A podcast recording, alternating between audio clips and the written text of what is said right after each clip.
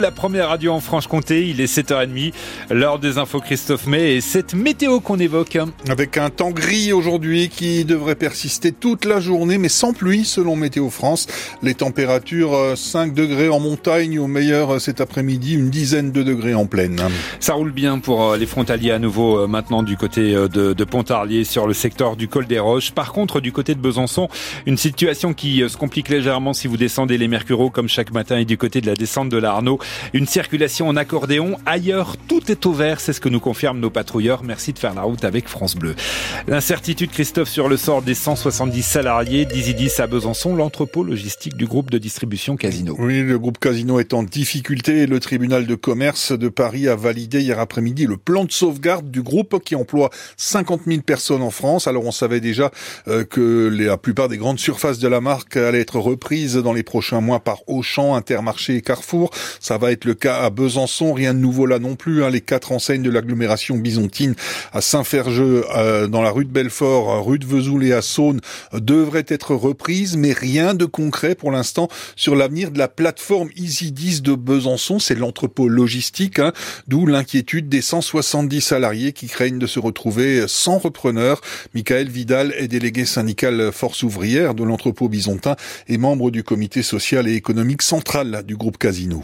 Nous, on est super inquiets. Donc après nous, il s'est engagé euh, à nous donner des infos fin mars. Il s'accroche à ça, mais on voit, on voit rien venir. Et quand on commence pas à parler de nous, c'est qu'ils attendent, à mon avis, pour moi d'éventuels repreneurs, mais je sais même pas si c'est ce qu'ils veulent vraiment. Donc euh, je pense qu'ils attendent le tribunal de commerce. Après, ce qui va se passer, je pense qu'ils pourront plus se cacher longtemps et puis qu'ils seront obligés de nous annoncer qu'ils ne garderont pas d'ici peu, je pense. Il y a 170 personnes qui sont là, qui sont travailleurs, qui ont fait quasiment toute leur carrière ici et qui sont formés pour d'éventuels repreneurs. Pour moi, je vous la montre. Tout simplement pour que les gens continuent de travailler. Et toujours l'espoir d'être pris. Si demain ils disent que tu fermes, ça serait bien que les gens ils vont lever le pied et puis ils vont plus rien faire. Demain, 170 personnes au chômage, c'est une catastrophe.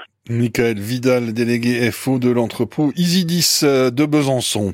À Besançon, où la rue de Vesoul est toujours fermée à la circulation dans les deux sens, à hauteur de la rue de Chaillot jusqu'au giratoire Cassard, et cela euh, pour une durée indéterminée, hein, à cause de ce trou de grande taille qui s'est formé dimanche matin juste devant la station euh, Avia, a priori à cause d'une rupture de canalisation et la présence en dessous d'une cavité souterraine.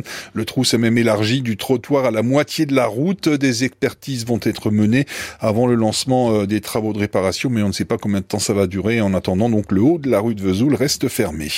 L'envoi de troupes occidentales en Ukraine à l'avenir ne peut être exclu. C'est la déclaration d'Emmanuel Macron hier soir à l'issue d'une conférence de soutien à l'Ukraine réunissant 21 chefs d'État à Paris. Euh, le chef d'État euh, de, le président de la République a aussi annoncé une coalition pour fournir des missiles et des bombes de moyenne et longue portée. L'objectif final étant que la Russie perde la guerre. Pas le temps de gamberger. Sochaux retourne charbon ce soir à Orléans. Match en retard de la 18e journée nationale et déplacement périlleux pour les jaunes et bleus en perte de vitesse depuis un mois avec deux matchs nuls et une défaite à Bonal. Résultat une septième place au classement, 11 points de retard sur Niort, le deuxième. Alors ne parlons plus de montée pour l'instant face euh, aux Orléanais, cinquième en pleine forme en ce moment, invaincu depuis quatre rencontres.